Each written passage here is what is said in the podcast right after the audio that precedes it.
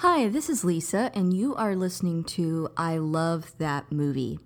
This podcast is for movie lovers. It's not an unbiased opinion, it's not a straightforward review, it's just a couple people talking about a movie that they love. The format is each week I have a guest, and that guest and I discuss a movie that they love, something they're obsessed with, something they connect with. We'll talk about the plot, the director, and the actors, but we'll also talk about the personal connection my guest has with that movie. So if that sounds like something you want to listen to, keep listening.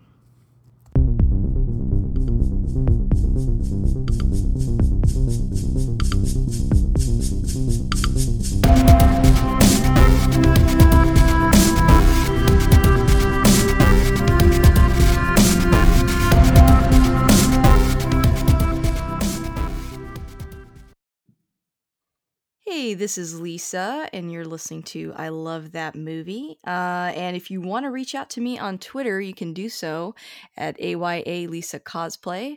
I'm also on Instagram at AYA and as a Nancy AMI Lisa. And I'm on Facebook as well. We have a page and we also have a group. And if you want to join the group, it's closed, but just send me a request and I'll add you. It's just a safe space for movie lovers to discuss their favorite films, judgment free. And if you like what you heard today, please subscribe and rate the show. Uh, leave us a positive review if you like it. And if you leave one of those on iTunes, you're automatically entered to win a $20 gift card to a movie theater chain of your choice. Uh, I'm at 23 reviews right now. Once I get to 30, I'm going to draw a name. So leave one today. Uh, and I have a returning guest with me here. I have Tim. Say hi, Tim. Hi, Tim. hey, well, Tim, you've been on here. I think this is your third time, right? You did Duel. Yes. And then we did uh, Prisoners. Yes. And what are we doing today? Uh, we're doing Catch Me If You Can. All right. Well, before we jump into that movie, do you want to kind of introduce yourself a little bit to our audience? Yes, um, I am a podcaster and filmmaker from Long Island, New York, and it, Steven Spielberg is my he is my favorite filmmaker, and all, I just adore all like ninety percent of his movies. There's only a few movies of his I, I'm not a huge fan of, but something like this, uh, Catch Me If You Can. Well, I was curious because we actually had a different movie planned, but you were like, I want to do something kind of Christmassy, and I'm like, okay, we'll do something Christmassy. And we were talking uh, ideas back and forth what to do. I threw out a Tales of a Crypt episode. I even named the episode. It was uh, and all through the house. I think it's the second episode, directed by Robert Zemeckis, and it's actually I like that episode more than certain slasher films, and it is a slasher movie or it's a slasher TV episode done in like 45 minutes. But you're like, no, let's try and keep it a movie. It's like, okay. And I'm like, all right, on one of the podcasts to do, please rewind the RF4RM retro show. I'm already doing a few Christmas movies. So I'm like, all right, let me try and think outside the box here for what can I do. And then I'm like, you know what?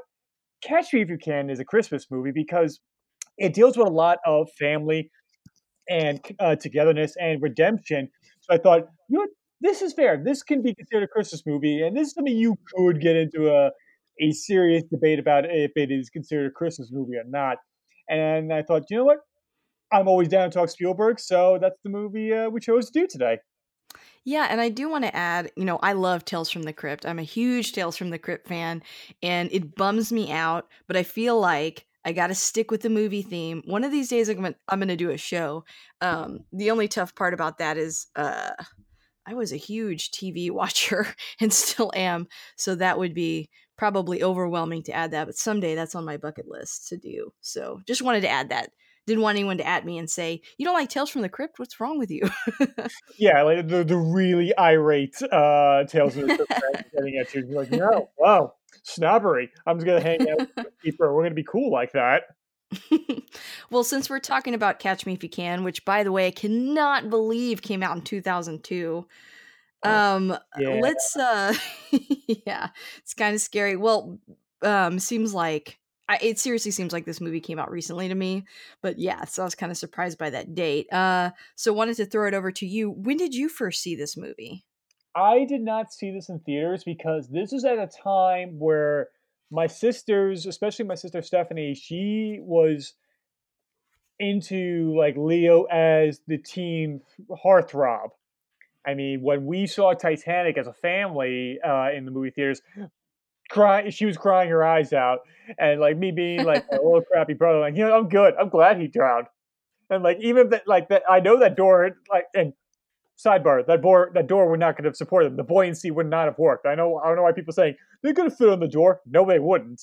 Anyway, um, and so and like this and Gangs New York came out. I think both came out in 2002, and it wasn't until like maybe I saw The Aviator that in 2004 or like 2005 when it came out in video, and I'm like, okay, Leo can really act. That he's not just a a teen idol star. That's when I went back. It must have been around 2005 when I checked this out on home video. Uh, eventually. Yeah, I, w- I was trying to remember because I was, I guess I was about 16 when this came out. I saw Titanic in theaters. I had seen Romeo and Juliet as well. Um, I, The Man in the Iron Mask. Uh, I really loved his performance in The Beach, but I feel like I saw that. I was probably 17 or 18 when I saw that. Loved Gangs of New York. So I think by Catch Me If You Can, I was pretty familiar with him. Um, but I don't know that that would have made me rush out and see this. Like, I don't think I had the awareness at the time that it was even a Steven Spielberg movie. And the plot didn't look like something at the time that I was like, oh, I don't know. I don't know if I want to see that. So I, I think I saw this a lot later. I can't remember the exact moment when I saw it, but I, I think I was very surprised by how much I liked it. That's what I remember the most about it. I, I can totally understand that. And actually, I like the beach. I know people who are fans of the book may not be uh, the biggest fans of that movie, but I really enjoyed that as a Danny Boyle movie and as a very Yeah. young Leonardo DiCaprio. And Robert Carlyle, I can watch him in just about anything. So uh, that's why I really dig the beach. And even Romeo plus Juliet, Romeo and Juliet, whatever you want to way how you want to pronounce it, because I know see people like the hipsters like that. It's Romeo plus Juliet, and I'm like, Oh, okay, God. guy, if you really if, that, if that's a deal you want to uh, a hill you want to die on, sure. yeah, Um, yeah, yeah. th- it- it's it's almost weekly what I have, I have to say to myself in my head in order not to get to argu- argument like, do you bite your thumb at me, sir? And so just and it's all because of Romeo and Juliet, the the, the uh, Baz Luhrmann one with uh, Leonardo DiCaprio. So it's just just so funny you bring that up. well, okay. So for this movie, I think I'm going to read the synopsis really quick, and then I'm going to jump into a couple of quick facts about it. Uh, Frank Abagnale Jr. worked as a doctor, lawyer, and a co pilot for a major airline, all before his 18th birthday. A master of deception, he was also a brilliant forger whose skills gave him his first real claim to fame. At the age of 17, Frank Abagnale Jr. became the most successful bank robber in the history of the U.S.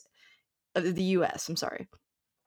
Uh, FBI agent Carl Hanratty makes it his prime mission to capture Frank and bring him to justice, but Frank is always one step ahead of him.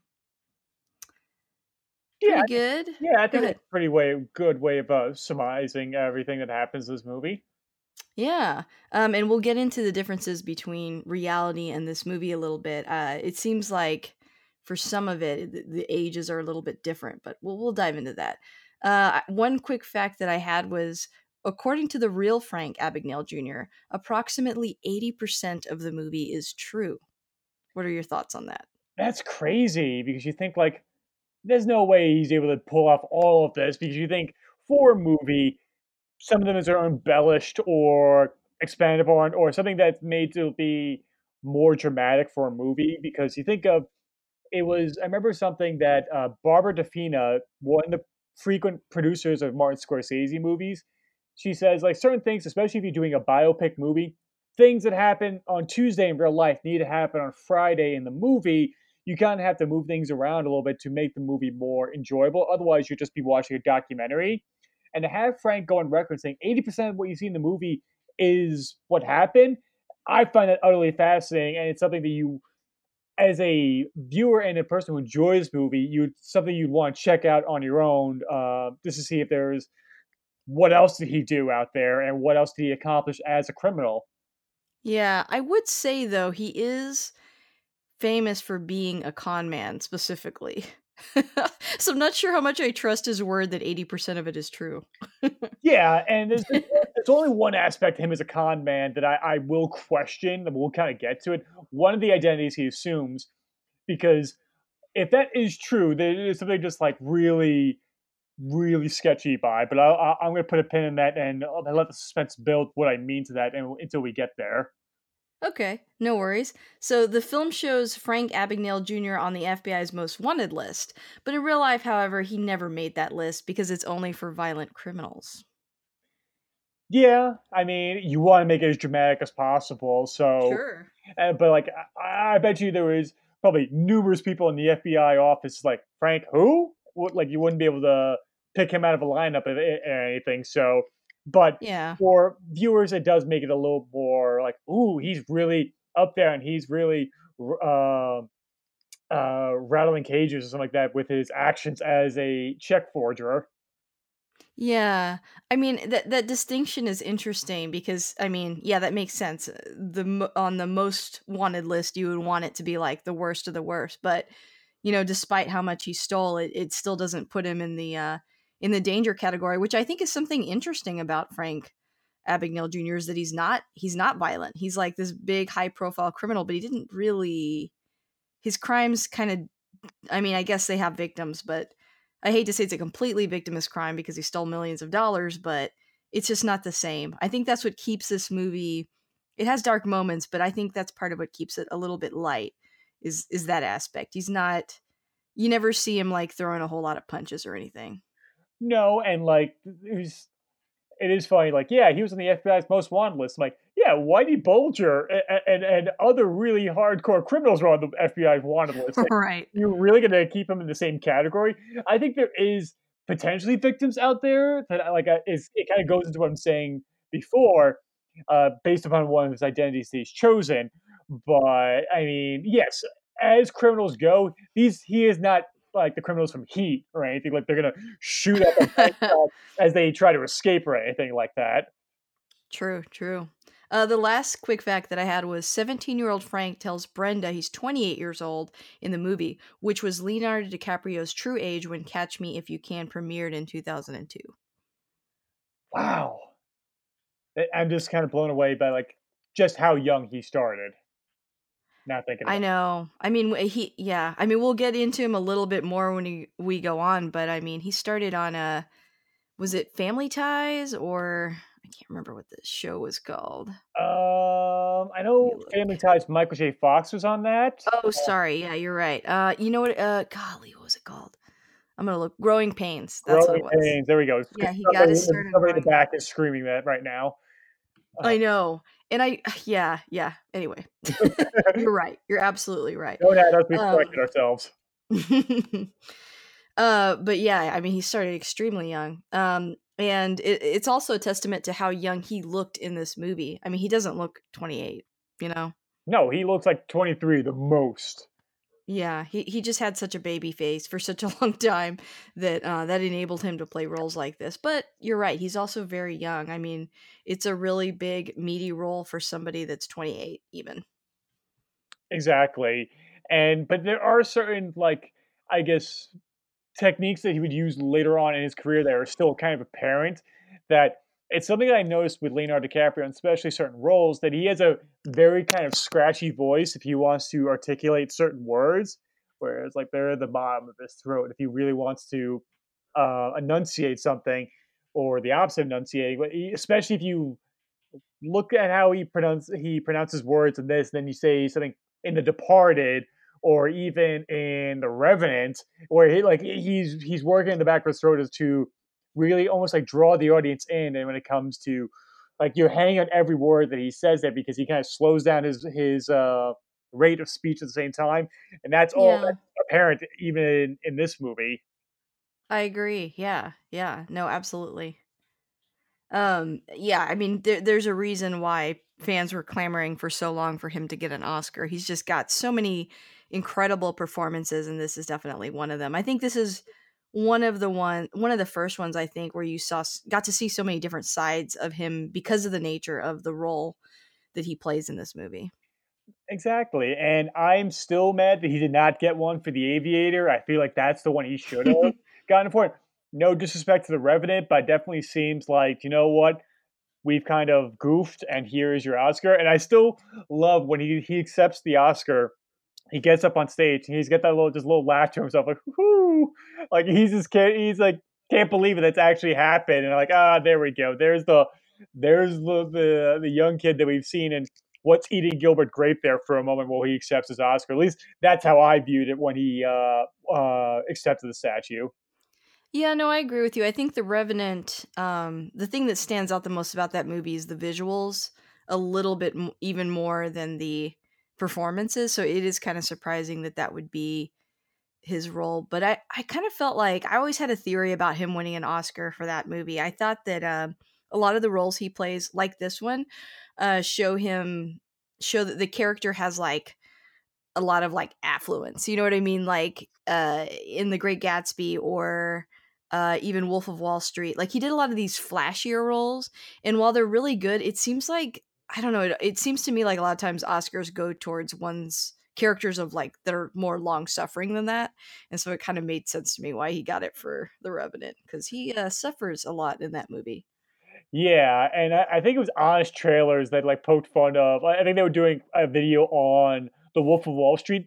It's like, watch Leonardo DiCaprio as he shouts his way to an Oscar nomination, and just a montage of him yelling in The Wolf of Wall Street. I'm like, yeah, and uh, yeah, I can totally see that. That's that you're not off base in that uh, observation there. Yeah, I, I also read an article when he uh, won for The Revenant. It just said, "I think I'm going to get an Oscar. I think I screamed and cried enough." Very similar. Yeah. yes. well, let's shift gears a little bit. I want to talk about uh, Steven Spielberg, your favorite director. Yeah, and so I'm just like, all right, like, uh, where to begin? Uh, um, Well, I, I have a place I want to begin. by all Do you know what I'm going to say? I do not. Uh, remember we had a little quiz last time, Ah, yes. and I'm going to make you take it again. Oh, I'm going to do boy. this until a, a listener finally says, "Please don't do that quiz part anymore." when you talk about Steven Spielberg, because we've talked about him several times. We, you and I talked about Duel. Um, what's the other movie that we've talked about on here? Indiana Jones. That's what Ah, it was. yes. Uh, uh, all three, right? Uh, we spoke about them, but I, I, I did not review them on your show. That was uh, It was Kara. it was Karen, Uh, but but I was th- I was saying so so we've done the Indiana Jones trilogy, Jurassic Park. Jurassic Park, and Duel, and Yeah. now this movie. So Yeah. a lot, a lot. Uh, And because we talk, yeah. So it's you, David, and Kara. I think I've talked about him on the show, and because we do it so many times, um, I ask every single person that brings up a Steven Spielberg movie uh, this this question. So as of 2018, he's directed 11 films that were nominated for the Academy Award for Best Picture. Can you name those 11 films? okay, Okay, you're in it to win it. okay, I think I got this. All right. Um, Schindler's List, Yes, Saving Private Ryan, yes. um, The Post. Nope. Oh, Wait, wait. let me let me see. Oh yeah, The Post. You're right. Ooh, okay there. Sorry, sorry. Oh no, you're you're good. Um, so what? That's three right there. Um, E.T. Yes. Raiders of the Lost Ark. Yep. Uh, Close Encounters of the Third Kind. Let me see if that's on here.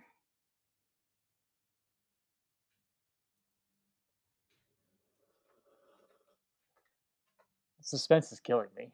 I know. I'm sorry. you're good. I'm just like, all right, I don't think I don't see it on there. Keep, okay, keep trying. all right. Um, was Jaws nominated? yes. Okay, so all right, that's six right there.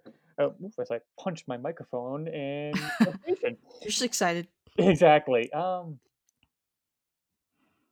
I think this is about the I got last time, and I and I, I got stuck. Um, hmm. Jeez. Uh, one of them is a city. Munich. Ah, there we go. Yep. There- Yep. Yes. Yes. Yes. That's sorry. That's seven. Uh, the other one has you're you're missing a uh one that has to do with a conflict and an animal. Warhorse. Yes. There we go. Okay. Okay. okay. That- Those are, those are nice synonyms right there for it. There you go.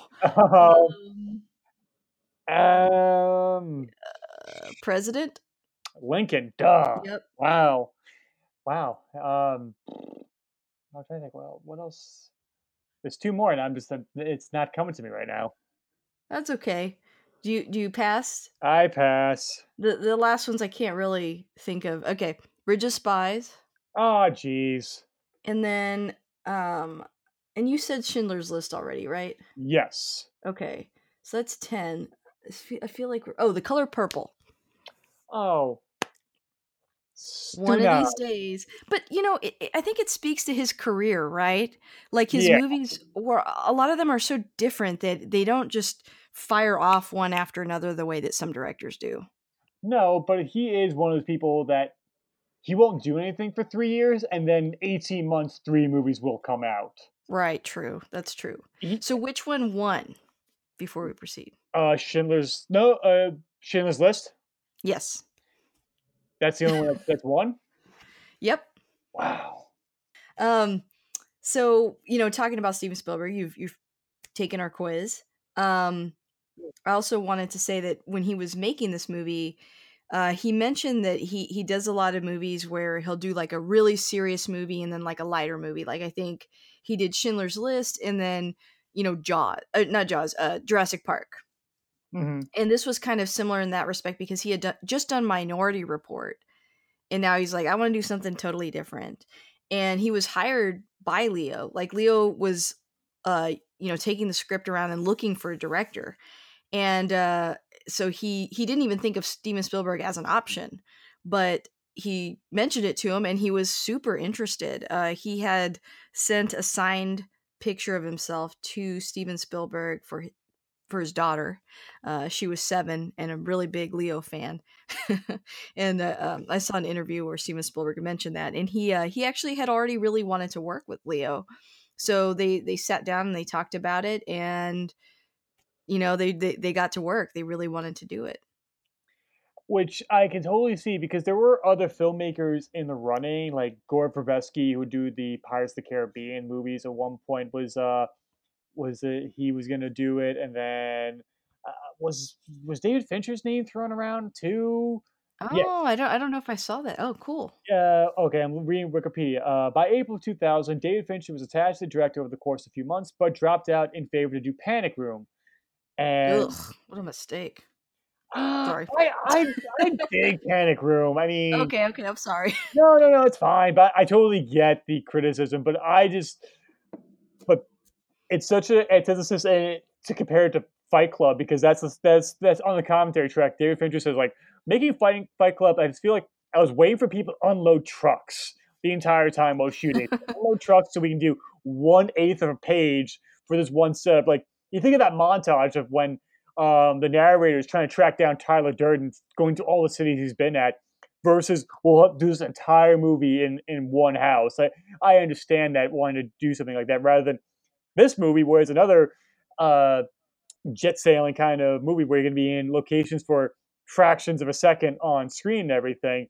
But I think stylistically and tonally, this is much more in Spielberg's wheelhouse than Fincher because I don't know if Fincher did this. I feel like it'd just be a lot of greens and yellows and it'd be a very morose uh, kind of movie. Yeah, definitely. This this movie has some really poignant moments, but there's enough lightness and a, enough fun that kind of keeps you from sinking down into the depths of despair. Because there's some heavy stuff that happens, and I, I'm excited to talk about that too. But but yeah, I think Steven Spielberg's touch on it, uh, I think that's kind of what gives it its lasting that lasting quality. I think if it were too serious or too dark, I, I don't know that it would have really resonated with people the same way. Yeah, I, I- mean, it's just like because Spielberg knows how to make a movie a very serious movie, whether it be Schindler's List, Saving Private Ryan, The Color Purple, or Munich. But then there are very playful movies like this, or um, The Adventures of Tintin, uh, Hook, for example. Mhm. And as very few filmmakers who are able to go back and forth to that kind of tone, most filmmakers will find their niche and stick to it. But Spielberg is exemplifying with this one that he is malleable when it comes to the kind of stories he can tell. And it's a conversation I've had with one of my co-hosts, Guy Milks, on Please Rewind. We've had personally the same thing.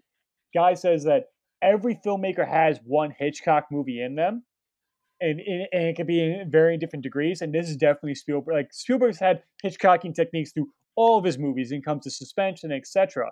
But this is definitely his Hitchcock movie, and it's definitely his take on like North by Northwest. That's how I see this movie. Oh, I, I could totally see that. Yeah, I, I agree. Another fact I had about this movie Frank Abagnale Jr. was on Johnny Carson nine times in total uh, in the 70s. Uh, Johnny encouraged him to write a book. He was like, he said, Hey, you need to write your life story. And uh, John, um, Frank was like, No, I'm only like, you know, in, in my late 20s. And he was like, No, you got to do it now, like while you're hot, basically. So, you know, um, after that, that later led to the movie or at least a screenplay coming out. And Steven Spielberg really attributed those appearances on Carson uh, to the book and then eventually the movie being made. So uh, when the movie was finished, he sent out two copies before it even hit theaters. Like he burned the, you know, on on a disc, and he sent one copy to Frank, and he sent the other copy to Johnny Carson, and with a note that said this movie wouldn't have been possible without you. Huh. Yeah, I saw that on a behind the scenes. I thought that was really cool. And a weird fact about me that I've probably mentioned before on this show I was an avid Johnny Carson fan as a child, which is strange, but I watched that a lot as a kid. So, well, let's see. What should we talk about next? Do you want to talk a little bit about the real Frank Abagnale before we jump into the plot? Certainly. All right. So, you know, as you know from watching the movie, just like in the movie, he ended up being an American security consultant. Uh, in his time as a con man, he assumed no more than no fewer than uh, eight identities, including airline pilot, physician, U.S. Bureau of Prisons agent, and a lawyer.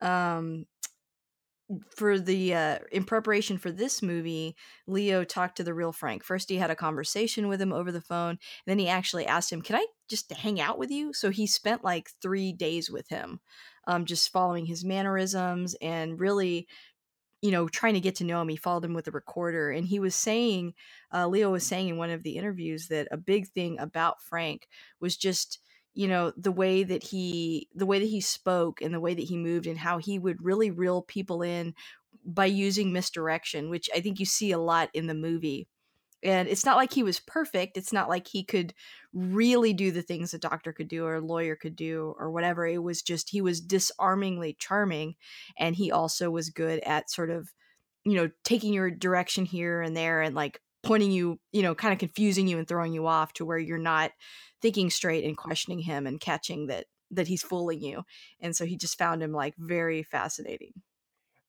Uh, which i could totally see because i think that's the entire point of that necklace gag that shows up several times in the movie. Mm-hmm. Where it's like, hey, I think this slipped off your neck, and you you put the necklace around the person in question, so you make them feel comfortable and relaxed and special in that moment, and then you're able to get whatever um, service or money out of them because you're that charming and like somebody that's that that sweet and cool uh, and everything you would want to help them and want to be um, helpful in their uh, travels. Yeah, definitely. Well, now I'm like, there's so many things I want to ask, but I feel like I want to wait until we're talking about the movie. So, do you want to do you want to dive into the movie itself? Let's do that. Okay. Why don't you start off? What, what's the first scene you want to talk about? I well, where's a good story start? At the beginning. And so it's so funny that you mentioned the Johnny Carson show because this movie opens up with a recreation of a 70s TV show. It's not Johnny Carson, but I forget the name of the program where it's Frank and two, uh, uh, uh, I would say fake Franks. I did not mean to be alliterative there. And the whole purpose of the show is to figure out which is the real Frank, which is curious because even Frank is kind of searching for an identity throughout the entire movie. Like the entire crux of it is based on like who am I, and it's kind of finally solved by the end of what he's able to do and who he really is because he's so young and he's kind of searching for himself. But then again, I love it to kind of jump forward and we meet uh, Carl Hanratty, played by uh, Tom Hanks, which is curious because Hanratty was not the name of the agent's name that was changed for the movie. And I believe it's based off a football player that Tom Hanks liked. And it's so funny when I think of a kind of a Boston or Massachusetts accent, I will just kind of slip into Tom Hanks's uh, vocal patterns for this movie. And it, it's so cool to see, like, this is kind of the end of their kind of cat and mouse chase, but we still see that that Tom Hanks could be duped by uh, Leonardo DiCaprio faking to be sick just so he can get out of the cell and trying to escape the prison. I really like how it just kind of sets up their relationship uh, right off the bat. Yeah, I agree. Um, yeah, like in that moment, it's like you almost right away you you get a sense of who uh, Leo's character is because you, you know you see that that opening 70 show you talked about where it's setting up that he's a con man you, so you know going in what this is going to be about. Then it flashes to where he's in that French prison and he's sick and he he looks so young and so helpless I feel like in that moment that um you know uh, Tom Hanks is being so hard on him but I think you pick up right away. You're like, no, Tom Hanks, don't believe him. Like we just saw in that previous scene that he he's a deceiver, so don't don't fall for this. But then, you know, he just can't help it, and he's like, oh yeah, okay, take him out of here. And he's comforting him and telling him like, oh, don't worry, we're gonna get you back to the U.S. Blah blah blah. And then he escapes one last time, and they they still catch him. But you're like, man, this this kid, his his routine uh is really good. But but I also feel like it's an interesting moment because I, I feel that a lot of times in this movie there's a a truth wrapped up inside of a lie and that's how he's able to convince people because he was sick like he wasn't doing too well in that prison. And um you know he tries to escape again but he's still he's not feeling great. So it's like it was true he wasn't feeling good but it wasn't that he was feeling so good he had to be taken out of that cell. So i think you know what i mean? Do you agree with that? Like i, I feel like that's why he's so effective at it well, I think the best lies have a a hint of truth to right um, bait people, and I think that's one of the qualities that Frank has that he's gonna. I'm gonna show you a little bit. I'm I'm gonna show you an inch, but I'm gonna take a mile when it comes to hmm trying to pontificate this kind of story that I'm gonna take you on, and that he's. I guess he's been he's been in prison for four years. He's gotten to be a really good actor in order to get out of the cell. right So but and, and it's so funny. Whenever I think like uh, I need a doctor, I just I think of Tom Hanks like, "Give me a doctor now!" and like his very thick accents coming through when he's saying that. But I love that moment where we follow him after they take him out of the cell. They bring him into the infirmary, and we see like the prison officials and uh, guards wash their hands to get the lice off of them. That's all done in one shot. It's all one long take and it's something that Spielberg does with his long takes for the most part is that he'll a he'll keep him short, like he'll keep him under two minutes, two minutes, and then he'll do multiple framings within it. So like he'll go from wide shot to an over the shoulder or to a profile shot back to a wide because like we follow him in, we drop uh, Frank off in the bed, we follow the officials to the sink, we have uh, uh, Hanratty come around to confront the warden to say like I need I've gone too I've taken too much time and gone too far for him just to die here. Then we hear something, we hear the door open, we see him discover that Frank's gone. Then we pushes that close up when Carl says, "Ah, Frank," that he's just like bemused by the idea that Frank thinks he's going to try and escape the prison, and it's just there's little flourishes of Spielberg movies that I uh, love and try to do in my own work. Probably terribly, but it is it's a marvel to see and something that I just love to watch and try and break down. I mean, when I saw uh, Schindler's List was back in the movie theaters recently, and I was watching that movie trying to break down like how he would construct scenes, and then halfway through it, I'm like, I'm just lost. I'm caught up in the movie. I'm not even gonna try and break it down. I'm just kind of wrapped up and crying my eyes out for 90% of that movie. And so I guess we'll kind of move on. And so we kind of flash back to uh, 1963, and we see the young younger, I should say, Frank Abagnale with his parents as his father is inducted into the uh, New Rochelle Rotary Club. Um, what was it? It was not Hall of Fame, but I don't know. I thought that that it was he was getting into the club at all, but I I'm not sure. and it's so curious because uh, New Rochelle is actually not too far from where my mom grew up in Pearl River, New York. It's just it's like half an hour, forty five minutes north of New York City itself and my grandfather was part of the Elks Club, which is kind of similar to the uh, Rotary Club. So it was something that was curious, like, wow, this is so like my family here. I can totally see this. And it's curious to see the relationship between Frank's parents before the divorce, which uh, another thing with uh, Spielberg, it's one of his motifs in movies are divorced parents. Like he was the his family, his parents uh, got divorced and everything, and so that's something that becomes a prevalent uh, motif in all of his movies. Hmm. And it's curious to see it how it here because we find out, yes, that Frank's father meets his mother, and six weeks later they're married and moving to New York, the, uh, back to America. And it's kind of curious, like I've seen one people, one person bring up the fact that did Frank's mother marry Frank's father just so she could become, she can get out of France and move to America or not?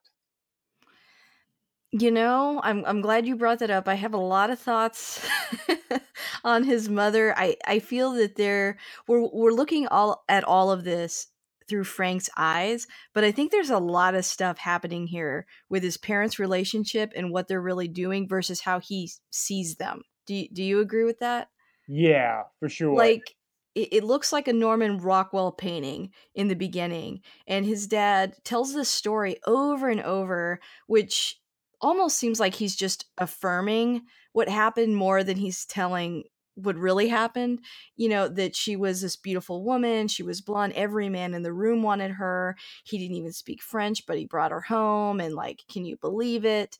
Um yeah, I mean, I, it's hard for me to imagine that someone would meet someone and 6 weeks later really be in love with them. but it seemed like for his dad it was it, a lot of the things he did, it was about like this dream, this goal he had. So like in a way it's like is he really in love with her or or, or is he also kind of guilty of being in love with the idea of who she was when he brought her back over here, you know?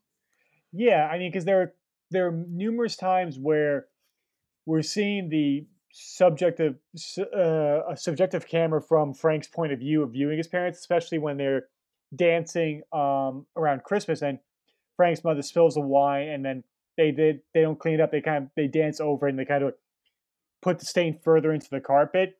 But there are times when the camera kind of just kind of pulls back and it's much more objective, and the mm. fact that the mm. colors become a little more muted, and then the fact that we find out that Frank's mother is sleeping with the the head of the uh, New Rochelle Rotary Club, and that she's been cheating on him with it, which kind of le- I presume that's one of the reasons that led to their divorce.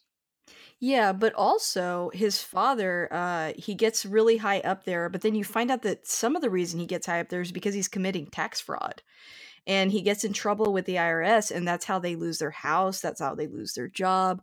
So I think another part of it is that maybe Frank's mother came over here and then uh, Frank's father builds this great life for them, and then that's all taken away after he commits I, I mean that's like that's like a felony right? And so they lose everything and i think his mother starts seeing one of his old colleagues from his old job and then she she basically jumps ship. She's like this boat's sinking. I'm out of here. Which yeah it's like were they really in love or did she just i mean back then like uh, you know women could work at this point, but they're all like secretaries and stuff. I think the only real way for a woman to kind of like get ahead is to marry someone. And I think when the life for herself that she imagined wasn't happening, she basically moved on to another opportunity. And I think there's there's sort of and maybe this is me reading into it, but like that whole when I said earlier there there's sort of like a Norman Rockwell painting view that Frank has. I feel like that's kind of like a metaphor in the movie for like the American dream that a lot of characters in this movie seem to chase.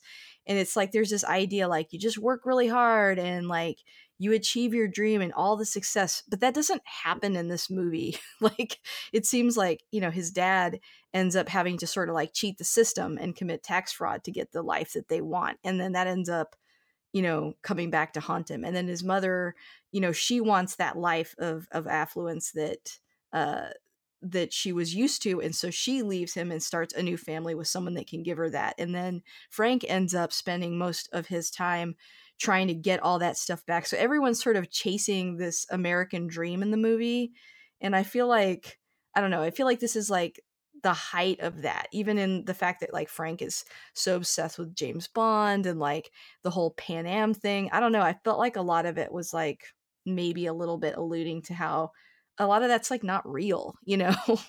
And so i don't know that was kind of long-winded but basically i think maybe his mother you know was like his father in that she was chasing a dream too and then when she saw that it wasn't going to happen she uh she left. Which I know if you try and recontextualize it to like 2018, and like it makes Frank's mother look like an opportunist and in a negative way, and so I don't think I don't i want to say feel like bad yeah person. Well, and I think a lot of times in movies, uh, in general, like when I think the way they handle like when a woman cheats versus when a guy cheats pretty differently. Um, I do think that we're supposed to see the mother negatively, but I would say, you know, in modern day, we'd view this whole situation differently, like you're saying, because now people can like make their own fortunes and they don't have to necessarily rely on the other person. Back then, they really did. So I think that there is a layer to it that Frank's character doesn't see, or the movie's not really showing. But yeah, I, I view her less negatively than maybe the story leads you to. But I think I mean, we're looking at this from Frank's point of view, and he sees it pretty negatively. I mean, that's what it comes down to. Like, their relationship falling apart is a catalyst for him running away and trying to get everything back. And his way of getting everything back is if he was rich and his father was rich again, somehow his mother would just come back, which is Right. debatable. Yeah. Yeah, I mean that Frank is lying to himself, thinking that this will piece his family back together, even though Frank's father knows it won't work like that, but doesn't want to crush his son's dreams because he's doing something that even he couldn't do, and he's proud of him Sure. But I think what exemplifies their uh, Frank and his mother's relationship is that when he walks in on his mother, and it's that long take with just Frank sitting down um, in the chair with his back to his mother, and his mother's like pacing the kitchen back and forth, trying to say like, "Is everything okay? Like, like do you want something to eat? Like, I'm gonna go out. Do you want money for records? and Everything?" And she's trying to buy his silence and buy his love that moment, and the hmm stillness of that scene is meant to underline how awkward that is for a child to deal with that, and then punctuated with like he takes a cigarette from her and he's like, "You said you were going to quit." Puts it out and he slams the door in it, uh, her face, and it's curious to see that, and it, it is it is heartbreaking to see it. Then when we see the when he's confronted with the divorce lawyer saying like you have to choose which uh, parent you want to live with, resulting in him running away. And going back to what you were saying earlier, that seems that the that Frank is chasing the American dream. It seems like everybody's trying to have that, and like Frank tries to fill that void with material possessions because as a result of his uh, cons. I think that's why he's so popular at having that house party down in Atlanta. Him dressing up as James Bond, and it, this movie shows that like that American dream is false or a, a a terrible thing to cling on, and not the alien, but to actually cling on to something. Uh, I, I realized that when I said that, like, no, that's not that's not going to come out correctly. But yeah, and it's kind of like pull back the curtain, saying like, yeah, this is a terrible uh, ideal because Frank is a baby boomer at that point of like being that age of like being the son of like uh, a war a, a WWT veteran and everything, and like yeah, take on the world and everything. So it makes sense to like kind of pull back the world, like you know what, maybe we were wrong, and maybe we just kind of everything was not so idealized, which is kind of the antithesis of a lot of movies that Spielberg was involved with in the 1980s, which were a look back of the 50s. Like he produced Gremlins, which is a kind of a throwback to like how Kingston Falls is a, is a throwback to 50s movies and uh, monster movies, and Back to the Future, both of them being used the same backlot for their back for their movies. Like um, Hill Valley and Kingston Falls is the same backlot on Universal, and so and so on and so forth. And I think it's afterwards, like once Spielberg got older, realized, you know what, maybe we weren't right. And this is an example of like maybe that Norman Rockwell esque kind of uh, American Dream kind of died, and this is the slow reveal of it. Yeah, I think that uh you know, Frank's big character arc in this movie, at least from my perspective, was to slowly accept how things are. You know, accept that this idealized version of his mother and father maybe didn't exist. You know, maybe because I mean, she does cheat on him, but it's not like she cheats on him and stays with him. It was like towards the end of their relationship. For all we know, he knew, you know, that she was on the way out. We don't we don't see those conversations. So I think, you know, he can't accept that and then a lot of the movie he's just talking about making money and you know, he's he wants to be a pilot, he wants to be you know, famous and looked at and appreciated and to have all these flashy things just like his father wanted and just like his mother wanted when he's finally able to like you know, stop being chased and he's finally able to like stop and look at his life he's able to like move forward and i think it is accepting like his relationship with his parents that it's not going to go back to how it was and that maybe it wasn't how he thought it was anyway um, and that his life is okay and that he's okay even if that's the case you know which i think is pretty relatable i mean you know not to get too personal but my you know my parents divorced when i was like i think i was four so it was a long time ago i had plenty of time to process that but i was pretty upset about it so i don't you know i don't fault the the movie's point of view for being that way. I think because we're seeing it from his point of view, he has to grow and mature and like accept how things are. So I think we as the audience do that with him. So yeah, no, I agree with you though. I think uh I think this is like a um, uh, I, I do think it's sort of Steven Spielberg looking back and going, hmm, like maybe all this stuff wasn't exactly how we thought it was at the time. Yeah, and plus the fact that even at the very end, when Frank is going to run and he's dressed as a pilot again, and Hanratty meets him at the terminal, like Frank is judging him on the fact of him being a bad father because, like, why aren't you with your kids and everything? And he's like, my kids didn't want to see me. My my family, we've been, my, I've been separated from my wife for years, and I get to see my kids rarely. And it's at that point, it's like nobody's perfect, no, and like that kind of idealized life not everybody gets to have. Every family is screwed up in one way or the other. It's just because human beings are flawed um, creatures in the first place. I mean, like sure. we try to we try to attain something something called perfection or normalcy, which like which is a terrible thing to try and judge yourself by. And I think it's that point when Frank realizes, okay, everybody has their problems. Doesn't mean that makes everybody a bad person. That's why he comes back to work for uh, Carl at the end of the movie. Yeah, and I think they they made a really interesting choice with Carl Hanratty's character because he doesn't just say like in the beginning he's very vague. You know, I lost my family, I had a family. It's like you're thinking, what did they die? Like what happened, right? Um, and then he kind of fibs about going to Chicago to see his daughter, and then he's like, "Well, she's 15 now." And he's like, Well, you said you're going to see her. And he's like, Well, that's because it's easier to tell a lie sometimes and be honest. And he says that he actually left them. So I thought that was interesting because in Frank's case, his mother left. And in Carl's case, he left his family. So, you know, it's kind of, there's kind of a parallel there.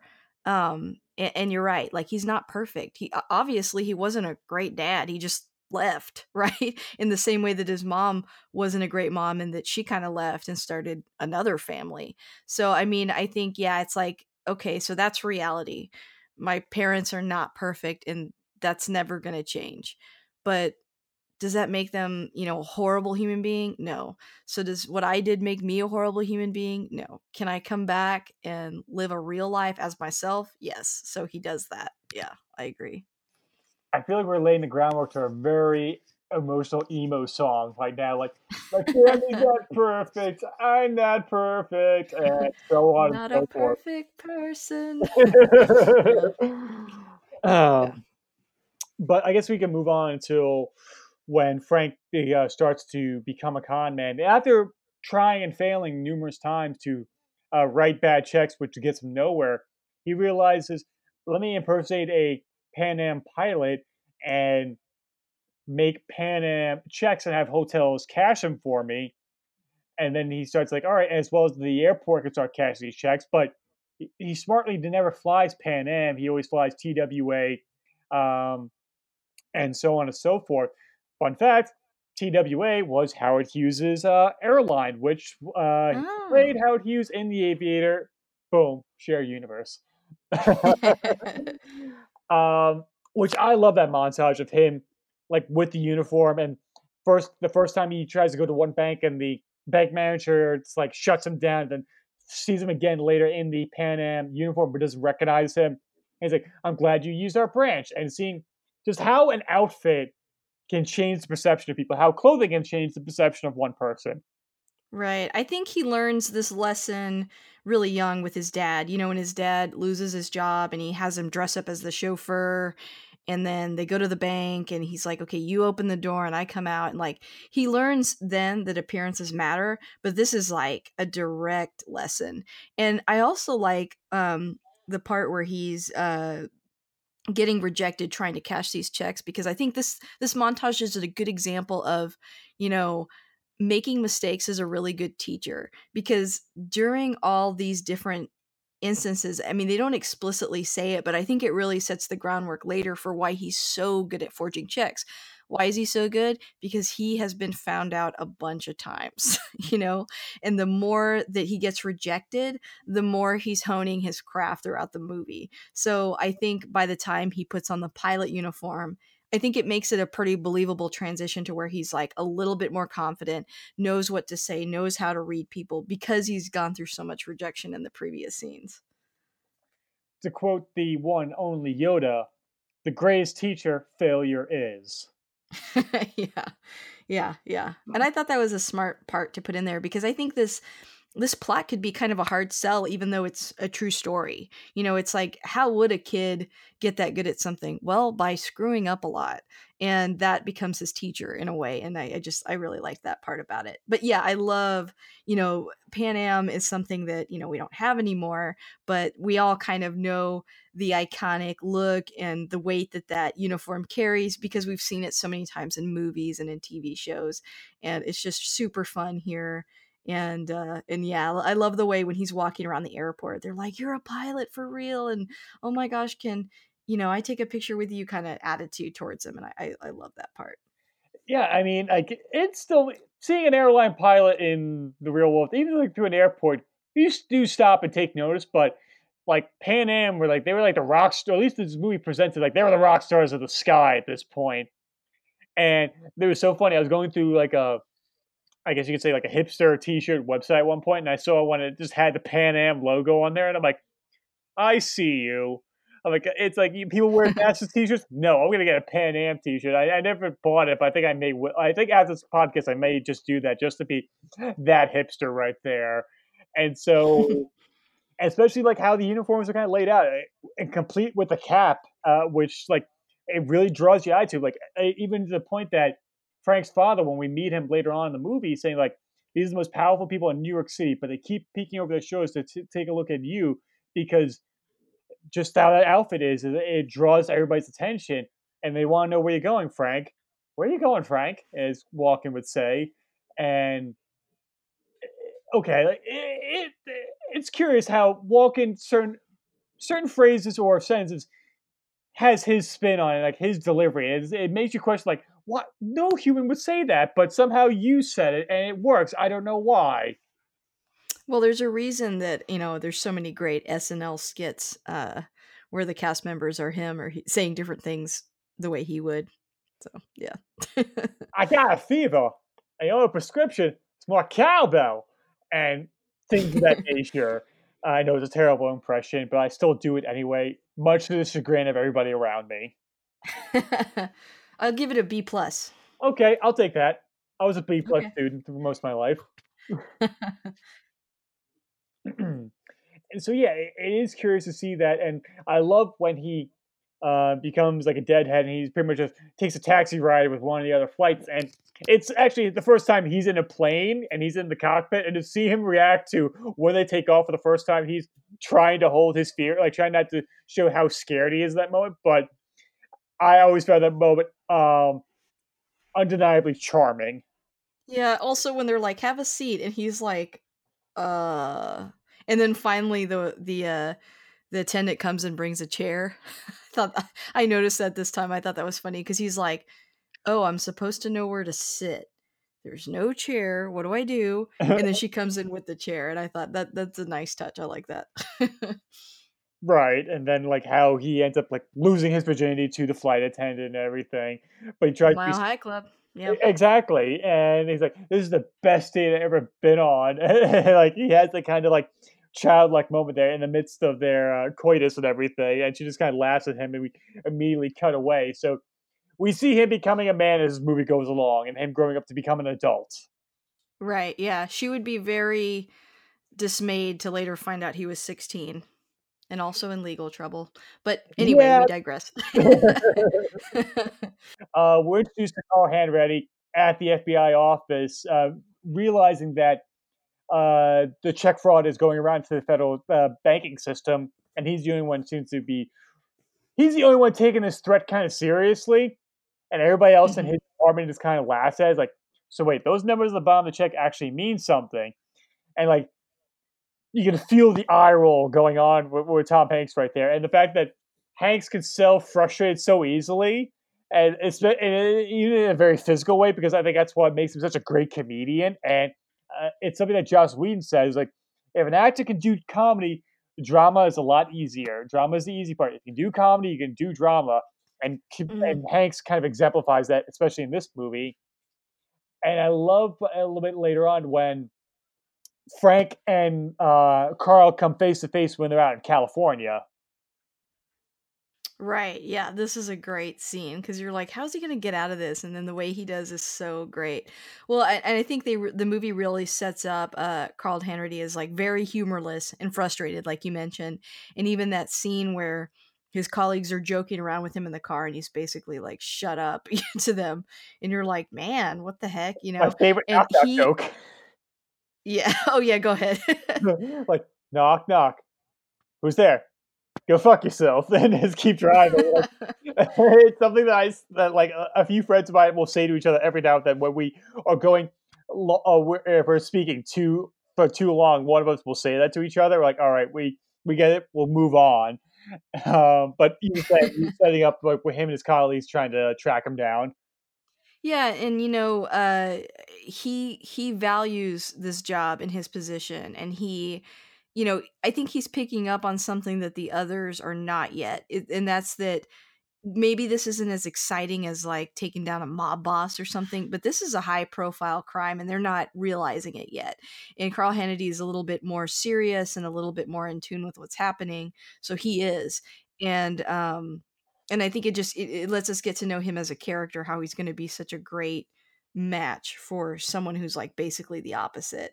And so when they they get to the hotel room or I'm sorry, they get to the hotel and they're asking around, and then they they kind of find out that he's still there, right? Yeah, and uh, one thing before we go any further, um, like you mentioned, like one of his colleagues is being punished. That's why he got this task. Uh, this he's part of this little task force, and the uh, the younger gentleman in the back with the uh, hat and glasses. Uh, this is like his first uh, job in the field, and like Carl Hanratty's like Jesus Christ, like this you like they scraped the bottom of the barrel for you two. And fun fact, the young I forget the actor's name, the younger guy, he was in uh, Band of Brothers, produced by Steven Spielberg and Tom Oh, Hanks. And that's like, good. He remembered him. yeah, it's like it's it's another thing. Like Memorial Day when Band of Brothers comes on, like I am like, or the Memorial Day weekend, like I am watching all of this, and I'm seeing every big actor nowadays be a child in that, like including Simon Pegg is in that, and Donnie Wahlberg. Oh wow. Yeah, eh, like there's so many people you're like, wow, you were in this too, like just for like a fraction of a second. It's it's amazing. But I love the fact where like you guys keep the perimeter, perimeter I'm gonna go up to the room, and even Hanratty is trying to convince himself like it's gonna be all right. He pulls his gun even though he has issues with it, and it's something that I realized. I think it's one of the behind the scenes that HBO did for this movie when it came out. Like, you want to kick in the door, you kick in the handle itself. Like that makes so much sense. Right? Mm. door and stuff like no, you kick what what would keep it locked um, from entry and everything. And I love how it goes into a handheld camera work as he spins around the room trying to look for him, and all the labels from the condiments and everything been ripped off, and there's chips all over the floor and like old food. Like the, the maid has not been there. And he hears Frank in the bathroom. And he tells him to come out, and Frank just plays it cool as a cucumber. Like, yeah, yeah, no, like this guy's coming out is like, I've been, I'm an agent looking for him, and Carl Hanratty is like, just shut up and drop it. He's like, and Frank's like, relax, you're late. And money, uh, uh, fraud, uh, money fraud is something that the Secret Service, when they're not protecting the president, is something that falls into their jurisdiction in real life. And it's just so cool. A, we have a DC shout out with he's using his name as Barry Allen as the Flash as his uh, as his fake identity. I even made a meme when like the Flash TV show started doing the uh, the multiple timelines. I made a a meme of like Leonardo DiCaprio in the scene. I sent to my friends like Barry Allen, Secret Service, and this uh, Grant Gustin's face like just flabbergasted. I'm like, oh my god, Barry, what did you do? And it, friends got a chuckle out of. But your feelings on this scene here? Yeah, uh so it, when they go into the room, not only do we see all those those labels missing, he's just got all his stuff right there in plain view of he's obviously committing a crime. You know, like you said the maid hasn't been there, she can't come in because then she would see what he's actually doing. Um, and then uh, Frank comes out and, like you said, plays it really cool, drops the Secret Service line, uh, even offers him his wallet, offers him to hold the wallet, all that stuff. And I thought that was really bright too because I think Carl Hannity Hanratty's used to doing FBI work, but like the paperwork side because you know check fraud and stuff like that. It's not super exciting stuff. And so this is like, you know, he's like, oh my gosh, I get to, I'm excited to be out here and to catch this guy. And he's nervous with the gun and everything, you know, because I think it's just not something he does a lot. And then when, um, when Frank mentions the secrets or yeah, when Frank mentions the secret service, I think that's really exciting to Carl because he's like, "Oh my gosh, I knew it. I'm onto something big. Even the secret service is involved. It's like his dream come true. Like people are realizing how important what he's doing is." And so I think that um I think that that helps disarm him because he's thrown off by like that compliment essentially. and then uh Carl does that super believable, or Frank does that super believable thing where he like looks out the window and goes, "Look, well they're taking him away," and it's that uh that blind gentleman that has a helper, right? We saw him in an earlier scene. Mm. Uh, Leo had run by him and um, talk to him, which is something that I think was done for two reasons. One, it sets up this scene, but it also sets up Leo as like this nice person. Like he's running around with all that stuff in his arms, but he stops for a minute. He's like, "How are you doing?" Da da da da. He's he's very approachable and very friendly, and we learn that in that scene. And then later, when he's being walked to his car, it's a really good. I mean, why would somebody be putting someone into the car if you if you don't know that they can't see? It looks like someone's being taken away and then he yells something to him, hey, and that guy knows him because we saw in an earlier scene that they've talked before, so that's believable. But then he kind of looks, um, but then he kind of looks away as he says, you know, that he's with the FBI and stuff. so the guy downstairs in the car can't hear him because then he'd be like, "What are you saying? What?" yeah, he's he's he, he Frank is somebody who thinks on his feet, and this scene exemplifies that. Mm-hmm. And I, I, it's one of the things like I remember. I know I said I didn't see this until like 2005, but there were moments from the trailers that's always stuck with me. And one of them is the moment where Carl, like Frank, grabs his stuff. So I'm going to take this into evidence. I'm gonna, I'm gonna go down, and bring this to my car. Can you secure the scene while I get everybody up here? And he says, and Carl's like, sure. Wait, your wallet? Nah, you can hold on to it. I trust you. Frank leaves, and Carl goes to the wallet, realizing it's all the labels to all the things that are in the Oh, I do remember that. Yeah. But it, the things in the trailer is when Carl sticks his head out the window and sees Leo run away, and he screams like, "Hey!" That moment, and then later on when we see Leo with all the flight attendants um, um, hanging off his arm as he walks through the Miami International Airport. Those are two moments from the trailer that always stuck with me, and it's one of those moments in the movie that I always think of when Catch Me If You Can comes up. Uh, those two moments, and then Carl throws the wall across there, like, oh god damn it! Uh, it, it, so frustrated, and you you have to laugh because you feel bad for him, but it is kind of a funny moment there. it's like he's so serious and he's so wrapped up he's not being observant and also i, I love when he looks out the window and s- the way that uh, leo looks at him and he's running away it's real comical like you feel like in real life he probably wouldn't leave out that door right but they do it because it's it's funny Yes, it's a perfect punchline to the joke that that Hanratty realizes that he's in. hmm hmm Yeah. And like I think also too, like it wasn't intuitive to me why all those labels were missing.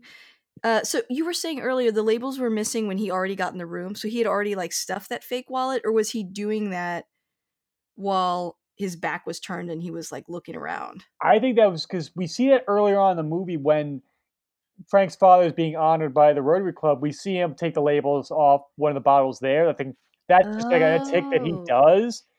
And I guess he just stuffed it into his wallet just to keep the labels because he likes labels. I think that's why he's so good at taking the Pan Am labels off the models to be used for the check forgery.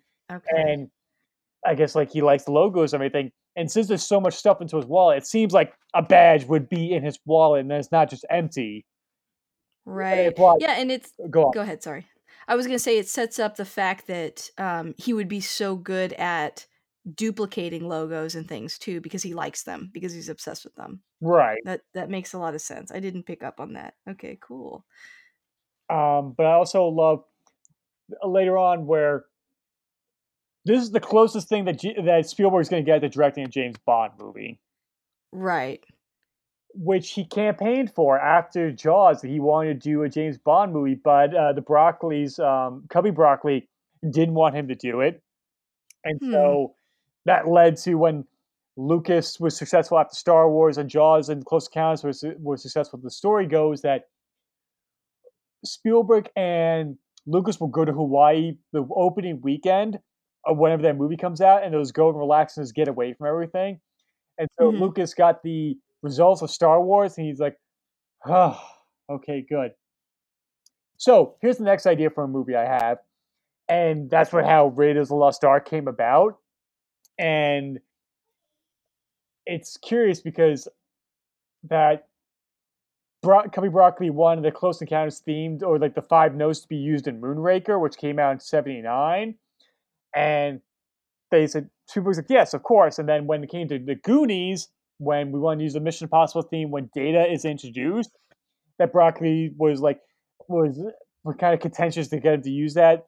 Just the- Wow. yeah, and so I say like this is the closest thing we're gonna have to directing a Bond movie is when Leo is filling out that that uh, classic uh, Connery suit, which I think I want a suit of that because it is that sharp. And then like we see the Aston Martin DB5 with the James Bond music underneath it. And I like you could argue that's probably a second unit shot because we don't see Leo, we just see a car driving on the street, and Spielberg may not have directed. But I hope in my heart heart of hearts that I hope that Spielberg actually directed that shot because like like I said, that's the closest thing he's gonna get to make a Bond movie. yeah, that suit is really slick, and of course you have to show the car. And he says that like that's part of Bond's uniform is it, the clothes he wears, his car, everything he does, and you know the whole movie is kind of mirroring that aspect of. I mean, he's not a spy, but he's a con man, so it's kind of it, it's it feels a little bit similar. Yeah, and then we see he we see him go to the theater and watch Goldfinger because that was the popular movie at the time, and that he is so slick that he catches the eyes of Jennifer Garner while he's in the hotel one night. Yeah, he does, but with a catch. Yes, that we find out that she's a, I would say I wouldn't say an escort. I think that's the most polite way to say it. Yeah, definitely. I mean, uh, you know, I don't know a lot about being a model at that time, but it's like they're very desired and wanted by powerful men and I mean, that's one way to get uh, you know, the paycheck that maybe they're not getting from the modeling, I guess. yeah, and it's I remember like when I saw it as a kid, I thought it was kind of like boring and everything. But he, watching it as an adult, I mean, yes, I, I get it with like awakening and everything, uh, becoming and such. So now as an adult, like it's a very seductive scene, and like the kind of playfulness they have, especially when she grabs the deck of cards and she's saying like, "How much would you pay me for the entire night?" Like like three hundred, like go fish, and then the amount increases until they reach a thousand dollars, and then you cross cut it with Carl Hanratty just at the laundromat, showing how their lives are at the point, and they couldn't be more polar opposite. Yeah, and also I think uh you know, they make a deal in that moment where she says 1400 and then she and then she's like uh, I have 400 here and then you give me that check and he's like okay and you know that's a fake check. And they're both like sort of fakes in a way because they're both they both want something that the other person has and that's money, you know, or beauty. But it's like I don't know, there's something like similar about those two characters to me in that moment because she wants that sort of, you know, lavish lifestyle and this is the way that she's going to get it and he wants a lavish lifestyle and he wants this girl and that's how he's going to get it but it's both like it is a sexy scene but it's also like transactional so i don't know i just think it's an interesting scene. Yeah, and I think it's apparent it's supposed to be a transaction going through, right. and so like you from Frank's point of view that he just got four hundred dollars cash, and he spent the night with this woman, and and even though like Jennifer Garner is in here for this one scene, she makes an impression. oh definitely. Yeah she always does. And and yeah and like from her perspective she's like yeah a thousand dollars. And you know at first he's like oh women are just so attracted to me but it's like yeah, part of it is the uniform the money uh what what he's sort of selling by being who he is and so that's what that's what she wants it's like you know how many guys does she take back to her room that think like oh this woman just magically is interested in me and then she's like okay where's the money Yeah, and, and the fact that like it takes he's kind of slow on the uptake at first. Oh yeah he's like well what do you mean oh Yeah, this comes with strings attached but i'm already too far in yeah Mm-hmm. But I, I love the fact that she does she doesn't patronize him and she doesn't look down on him and she doesn't like call him an idiot. Like, they're in the same "Eh, position in a way yeah yeah, but then she just like like and she's she plays it real smooth because they're both conning each other at that point. Exactly. And there's something kind of exciting and fun about that. Even though like you could film it in a way where it's like terrible, instead it's like a fun scene. Right. Imagine David Fincher doing that scene.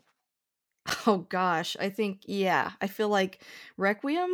I don't know. Yeah, Yeah, I, I, it, I go to a dark place thinking about it. yeah. I think of like how uh, the girl with the dragon tattoo when she's dealing with her um handler at that point and it's like oh no this is very uncomfortable as a transaction to Very. what you want and so i say we i say we move on into gets the Yes. The reason why this is a christmas movie because numerous times throughout this movie we we spend it on christmas eve where frank uh calls um uh carl at the office and sees him like saying like he wants to apologize for making him look like an idiot and like carl doesn't believe him until he realizes like you have nobody to call that's why you called me on christmas eve and makes fun of him for it and that's what causes frank to get up and leave in a huff Yeah. You know that uh in the behind the scenes I was watching about the real Frank, he said there were a lot of nights alone in his hotel room crying because he was so lonely because he, he had to lie to everybody that he met. And so he was spending holidays alone and he was very lonely. So I, I think that's another part of this movie that that really makes an impression. You, you make a connection with the Frank and the uh, Carl character because they they're both lonely people. Like Carl's making fun of him in that moment, but he's not with his family on Christmas either. I mean, they're both similar in that respect. Yeah but at least carl is honest to why he's not with his family and he's not, True, not living a lie but the same thing with, with frank is living a lie and so there's always going to be a separation to whomever he's with because he's telling so many lies he doesn't know where the truth is which comes up later on when he's talking to martin sheen's character. Hmm which kind of transitions to when we find out when he's moved down to atlanta and a friend of his has to go to the hospital after a party a party getting out of hand and we're introduced to amy adams as a nurse and rewatching it i guess a couple years ago i like i totally forgot amy adams was in this movie Yeah, same. When when I uh was looking at the movie um at the list uh, uh, like the cast list before I started watching it, I was like, "Oh yeah, I forgot she was even in this." because she is so young in this movie, like like Leonardo DiCaprio. Mhm. Mhm. And I think the fact they make her look younger on purpose as They well, do with the braces. Yeah. and then she kind of has a kind of a naive personality, you would say. Yeah, very childlike and like dependent on her parents. It's interesting. Yeah. Mm. I feel like it's from another time for sure. Totally. I mean, like even to the point, like even though they say like she's been kind of ostracized by her family, we find out later on because she had an abortion, and she's kind of on the outs of the family. But once she kind of gets back in because she's dating a doctor and everything, that like they still kind of watch TV and that she even sits on her father's lap for and everything. And Frank gets to see like, oh, this is what a functioning family is like, and see the husband and wife dynamic with Martin Sheen and his wife in the movie, and how uh, what a happy marriage could be and what it should be in Frank's eyes. Even though once again it's kind of artificial because you know, Amy Adams' character, like you mentioned, she had an abortion and her parents wouldn't even let her come home because they're Lutheran and um you know, you feel like that's the reason, but then later when she's dating Frank, they welcome her back. So is it really because of the abortion or is it more about appearances? I feel like a lot of things in this movie are about how you appear to everybody else and even her parents are like that. It wasn't, you know, it, it's not so much what she does, it's what what it looks like, right? It's like the second that a that a doctor is interested in her, suddenly they're forgiving forgiving her. Like that's you know that's kind of fake. but yeah, Carl is or sorry, Frank is really seduced by this idea of like you know this perfect family and maybe I can kind of be a part of this family. Like you know that's that's very exciting to him. Right, but it's also getting back to the point that I said earlier, like the problems I I could have with Frank is when he's pretending to be the doctor, and potentially how many patients could have been hurt or died under his watch because he's not a real doctor. Have you heard about uh? th- Have you heard that podcast or, or seen on the news, Doctor Death? Yes, and it, it, That's what I thought of when I saw the scenes this time. the first episode, like the, the detailing of his botched surgery, like I had to sit down because I thought I was going to get sick because it, it, it pulls no punches when it comes to uh, what this this character did with the actual Doctor Death, and that's why I can imagine what could have happened to Frank with him being in that position. Yeah. It it yeah, if you guys ever get a chance to listen to that podcast, it's really good, but it definitely is somewhat of an indictment on our healthcare system and just how far a hospital will go to, you know, cover their tracks and make themselves look good. Definitely seem to take priority uh, over the patients, and uh, that happened here in Dallas. Yep, it's kind of ridiculous, but also that's why I love Wondery's podcast because they're they're yes. like that and the city, which I'm I'm in listening to right now, which Oh, I haven't heard that. Yeah, it's about the re reconstruction of Chicago in the early 1990s, but breaking down all these old cities, all this all this debris has to go somewhere, and so these dumps are larger than the buildings around them, and like these ta- these part of the projects in Chicago are covered in dust, and everybody has health effects because of these dumps of all this rubble and everything. And Oh my god, yeah, it that's is awful. it is it is awful and like but it's also fascinating to listen to so i recommend that as well listeners along with dr death if you have a strong stomach Oh, for sure. It it definitely made me nauseous at my desk, so I, I totally agree with you there. yes uh, so that's one that's one thing i have against frank as a con man like you were putting lives at risk in the, being in that position. That's the one thing i kind of i will pass judgment on the frank the, in the movie and probably in real life. Yeah, yeah, I can see that. like but that's like the only thing like other than like that and, and the point that the movie underlines it when he's called to evaluate a patient who's hurt himself um, riding his bike and like his bone is pretty much sticking out of his leg and it's supposed to be graphic. It's supposed to be visceral and we're in frank's shoes at that point like um like i'm gonna be sick here and i, but I have to keep up appearances like uh do you concur do I do you concur? Like, yes, I think this is what we should do. Yes, that's what you should do. And then he runs away and gets sick in the janitor's closet.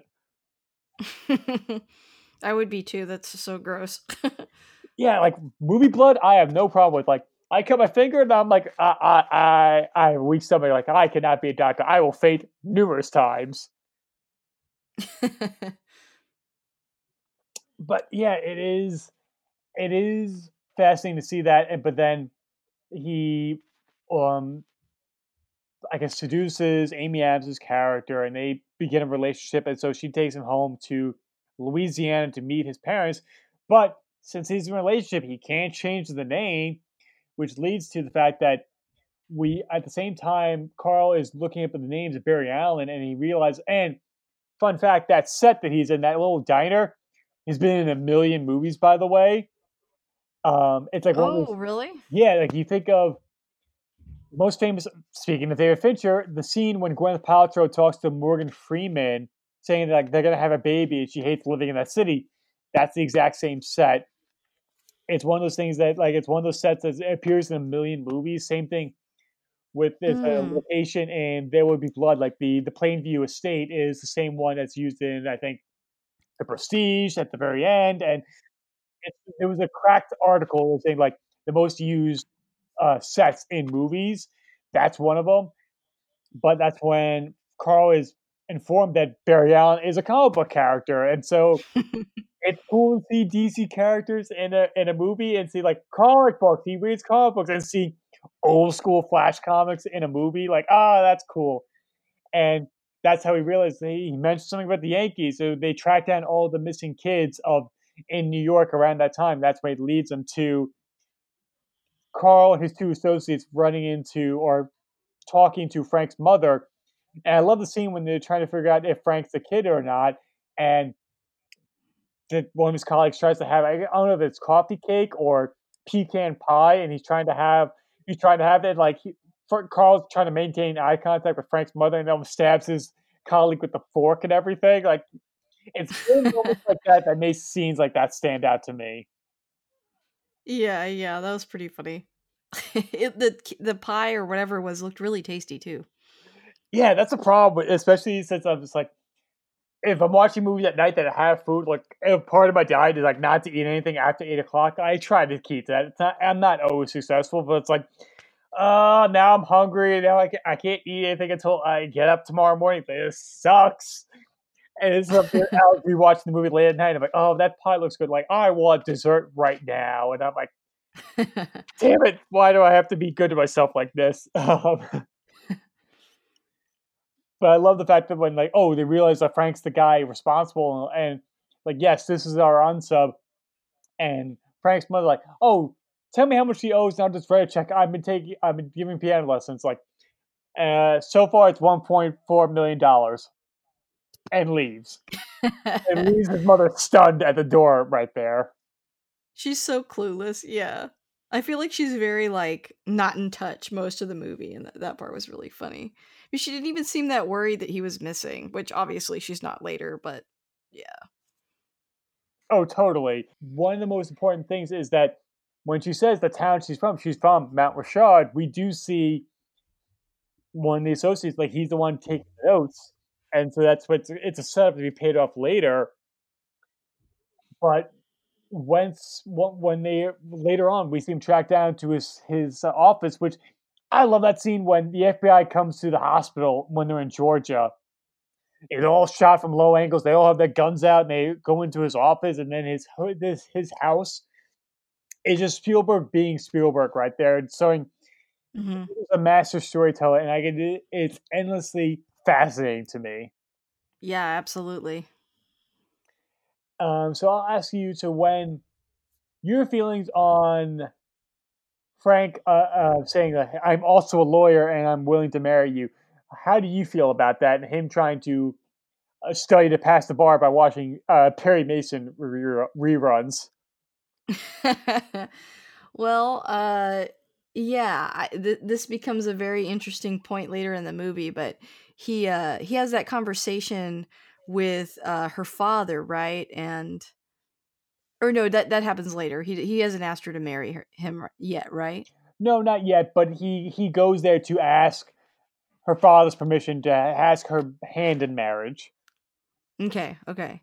And when they're having dinner, he he mentions that he's thinking about being a lawyer, and I think that's because he's he he knows that they're the FBI is on him at this point, right? So he's got to kind of switch gears. So that's part of it.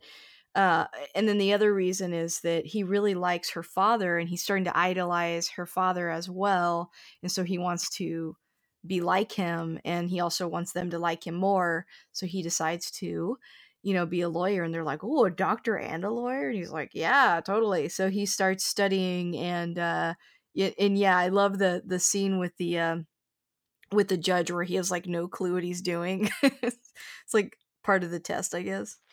Yeah, like there is no jury, there is no defendant. It's just me. And what the hell is wrong with you? and, and, like it's like ah, like I'm being a showman. That I guess that's how his uh, way he's gonna define himself there. Uh, right, right, right, right, right. It's like it's clear you're watching a lot of TV.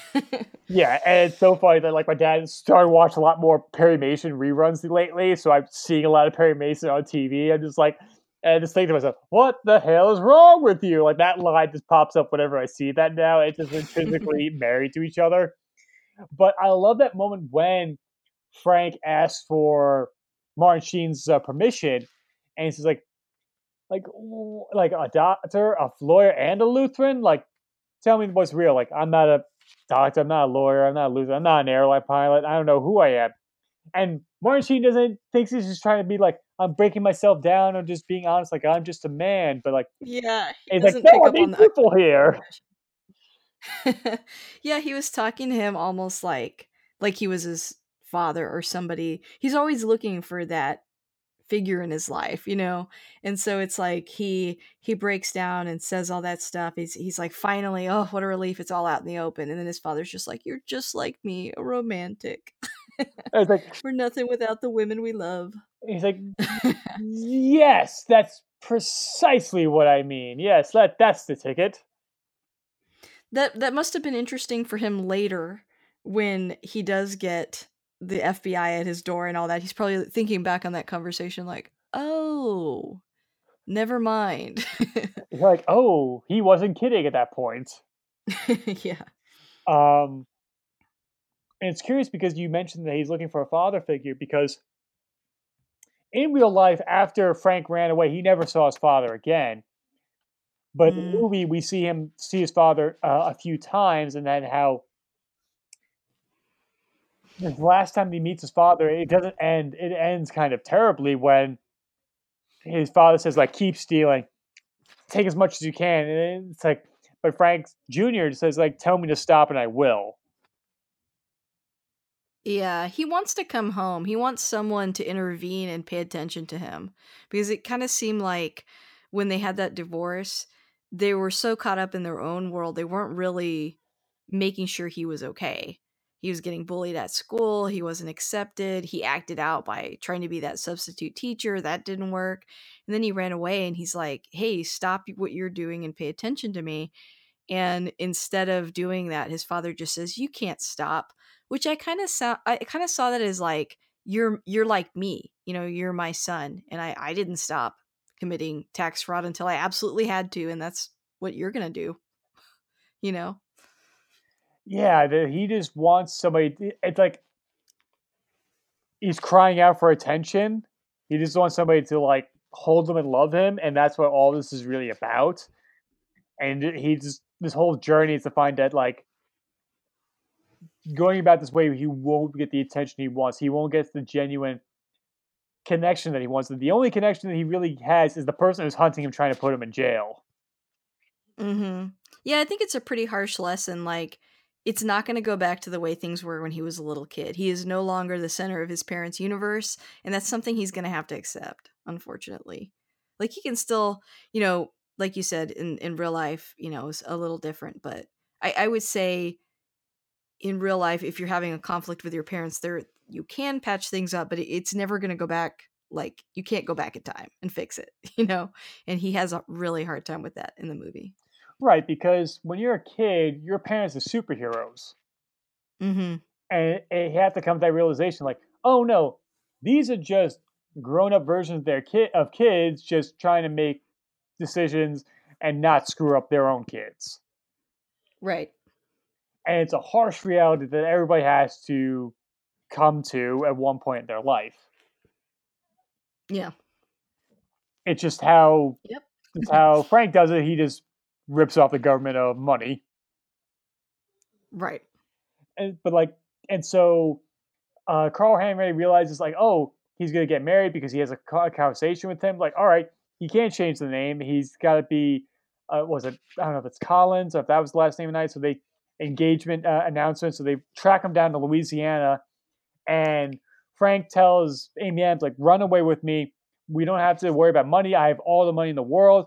Just do this for me." And Amy Adams is like so entrenched in her lifestyle and her normal day life. She's not the kind of person that can drop at a hat and just leave at a moment's notice.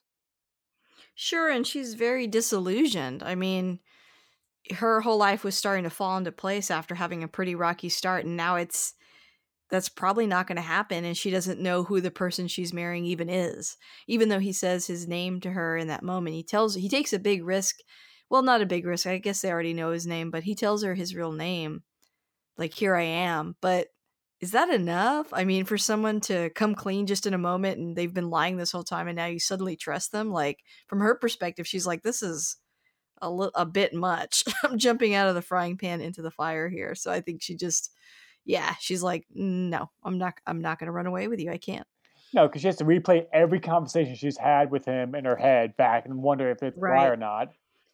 and that and that's the big drawback to his lifestyle you know is he can't he can't really be with mm-hmm. someone when he's doing this Definitely. And it leads to one of my favorite set pieces of the entire movie. How does he get out of Miami International when the FBI is Yes. crawling for it? Uh, it is like, mwah, it is beautiful filmmaking right here where Frank's like, all right, that his his fiance has sold him out. They're all waiting for him. How do I get past him? Like, all right, I'm going to get myself a uniform. I'm going to recruit some women from a local college and make them to be honorary flight attendants. And I love that montage of the interviews of all the potential yeah flight attendants. Like, like this, like one. it- I mean, it, it- it's poking fun for like we're going to be traveling about three thousand miles an hour at the altitude of six hundred feet. Like, reverse those two, then you, then you, then then you'll be fine. And then i think it's a window into like you know they went to the college found the prettiest girls and put them on a plane it, it wasn't really more complicated than that no, but it's also just like that majestic moment when they all get out of the cars and it's like it's like a magic hour and the sun is the perfect place and everything is immaculate and everybody's head turns and looks at the flight attendants. Nobody pays attention to the pilot that's with them. exactly But the icing on the yeah cake it's is genius yeah, and then the icing on the cake is that they they have somebody dressed up as a pilot uh, looking to pick up Carl Hanratty, and all the FBI descend upon this one driver with guns drawn, and pulls up the sign that says Hanratty, and then like Carl's like, oh god damn it, and he looks up in the sky and he sees a, fl- a plane take off, and you're like, that is just great filmmaking right there, and it's something I yeah I'm smiling right now just thinking about it. Right, you know, it's a brilliant scene. he asks him who who said that, and when he shows him the sign, it's like, oh, what an insult to injury. Yeah, just like oh, like it's just like it is the cherry on top of the cake. Like, all right, I'm gonna I'm gonna sneak past you right in front of you, and I'm gonna sign. I'm gonna put my signature on it right there. Right, right, right. It's like the Joker in Batman '89. Like Joker was here as he as he improves the art in his words. But it kind of ends up when they realize like he's in Europe and and um and trying to figure out like all these checks. They're like these are not real. These are not fake checks. They're real checks that he's been cashing. And they're trying to catch him, and he realize that he's been using this gigantic like machine that's be able to do it. And like this one in Germany and France, France, as the old men realize like that's where it's probably coming from, and they realize he's in his mother's old town, Montrichard. And so, a Christmas Eve, Carl confronts Frank, and he's he's printing thousands of checks at this point. And another moment in the trailer that I always think about is when from Leo screams at him like "Merry Christmas," and in the background it's all the chicks flying around him. That's another iconic moment for this movie that always sticks with me.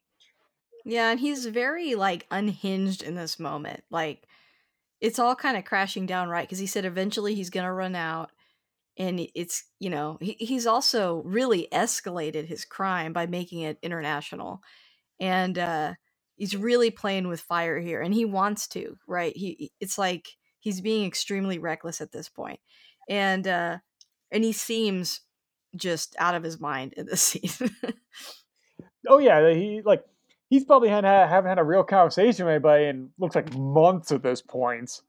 right yeah And the only person he has a genuine connection with shows up on Christmas Eve. Like that'd be a perfect Christmas gift to yourself, right there. Like, hey, I get to talk to you, but I'm gonna get away, or at least he thinks anyway. Right. Uh, th- that's where, you know, Frank starts telling him, hey, you've made some people really mad. You've embarrassed them in their country. And there's a bunch of guys out there right now with guns. And that's when, um, you know, this entire time, Frank's treated it like a game. So he's like, no, you're bluffing. And he's like running around. He's like, don't run around. Don't go out there. They'll kill you. They'll shoot you. And that's when he, uh, he comes over to him and, and makes him swear on his daughter. Yeah, they're like you, that you're being honest with me right now, and you know, Carl says, "Yes, I got to take you on handcuffs," which he does, and he gets out there, and it's a nice little, it's a little beat that I love. With all the noise you hear is just the carolers when he gets out of the building, and hmm it's something that's, uh, and like Frank's like, "Oh, like you were lying once again," but he wasn't because the French police do come and take um, custody of Frank at that point, and Well, and the first thing they do when they pull up is they all pull up, pull out like guns. I mean, they're angry. I mean, they want to kill yeah, him. I mean, I don't blame them from being like Nope. wolves, but but for um fraudulently writing millions of dollars worth of checks from the, the country, like, yes, I think Interpol would be very angry at uh, Frank at that point. Right. And and you know, he, he's lucky to have Carl because Carl immediately is like, "Well, I I want to make sure he's okay." He's like, "Let me ride the car with him." And again, it's like I think there's a lot of both these characters have so much in common and they're lonely and they've built a relationship with each other that's stronger than the relationships they have with other people. And he's like, "Let me ride with him," which is like crazy that he thinks I don't know. It's it's funny that he he feels so much ownership over him at this point, and then he tells him, "Don't worry." Like he shifts from being so excited he caught him to being like, "Don't worry, I'm gonna get you out of here and back to the states." Yeah, it just kind of sucks that it takes him four years to extradite him at that point. yeah, well. The judicial system, it, it, it happens like that.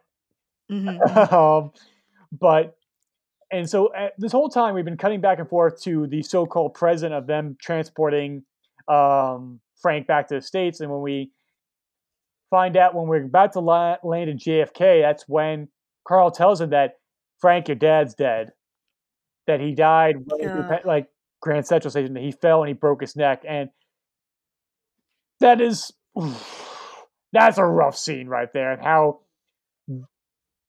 Frank kind of freaks out and he needs to go to the bathroom. Like, how do you react to something like that? Like, you kept that secret to you from you at that point.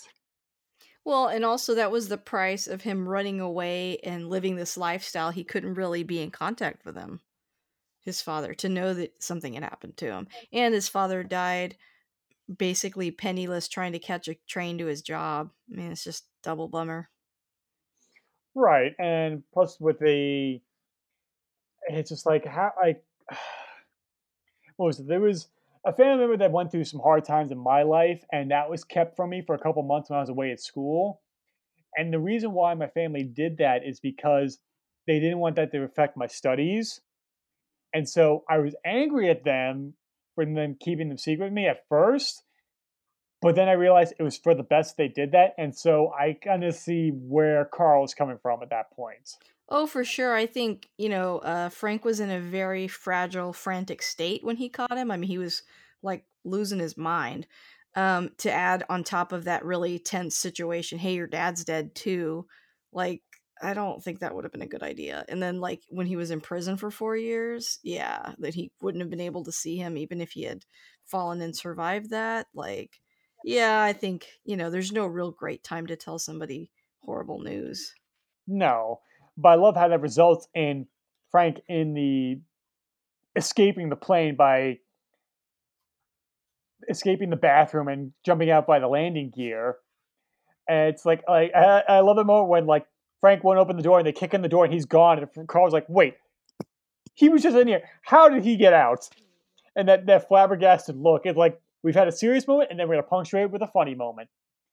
And, but not in like an insincere way where like we can't have a sincere moment like some like certain comic book movies that like we, we're going to have a serious moment, but here's a dick joke. Like, don't take us too seriously. and like, oh, we can't have too many emotions in a movie or anything.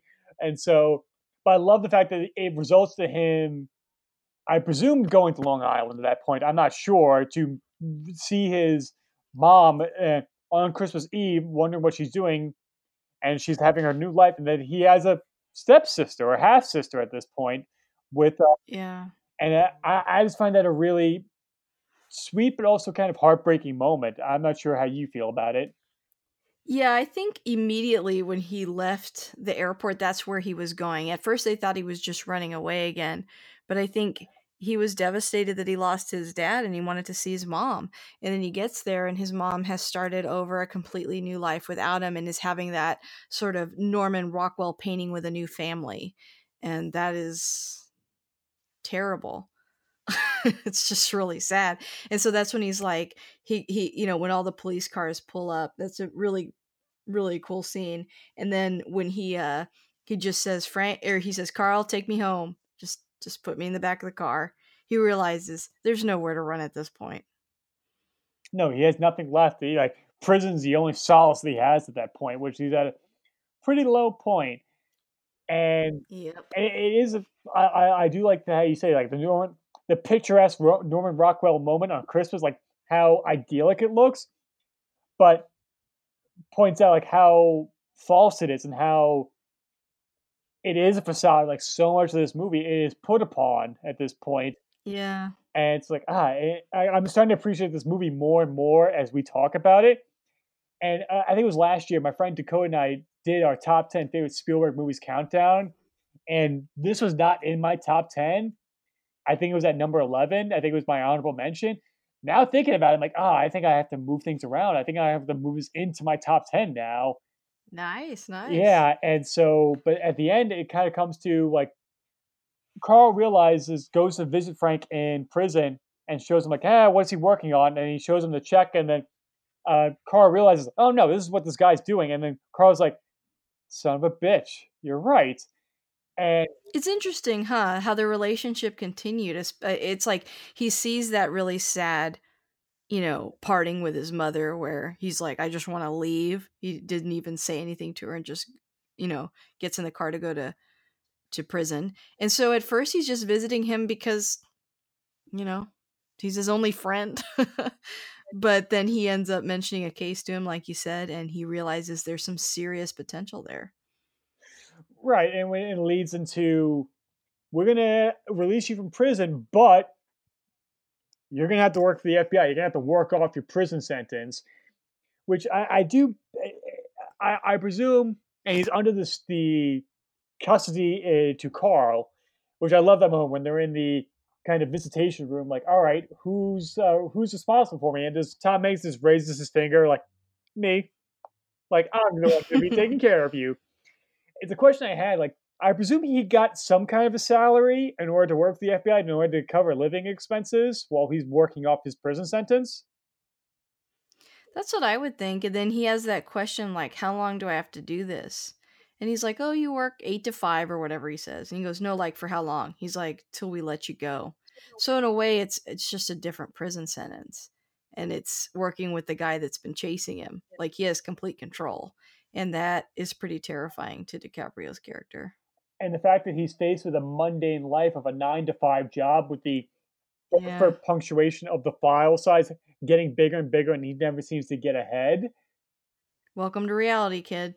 oh yeah, it, it just it just eh, eh, it, I, I I love that moment, but it also makes me feel like, oh god, this is terrible, and that's what leads him to want to run away once more as a pilot, even though he tries to have like a normal weekend. Like, hey, maybe we can do something this weekend. Like, maybe we can, I don't know, just work together. Like coming on Saturday, so he doesn't want to be alone. Like, nope, I I'm going to see my family. You're gonna have to worry about yourself. I'll see you on Monday. And Frank's like, All right. But I love that moment before he leaves. Like he leaves and Carl stares at him. He like he wonders like, is he gonna run again or not? Yeah. There was a really cool scene breakdown. I don't remember if it was every frame of painting or one of one of those. They they broke this whole scene down really well. I need to find it. It was really I think it was brilliant and brilliant movie moments.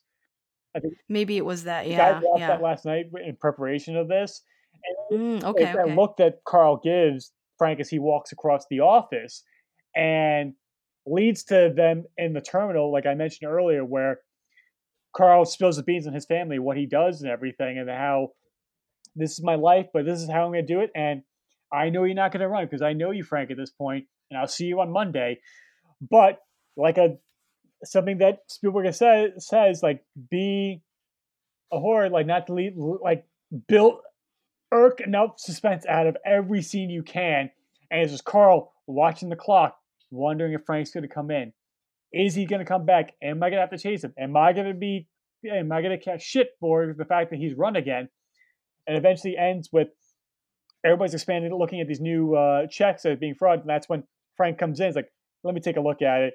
And like, oh, he's been using like public nail polish removers in order to erase the ink off of it, et cetera, et cetera. And then pulls out that really big crane shot ac- across the office, and then we have text to fill it in what happened for the rest of their lives.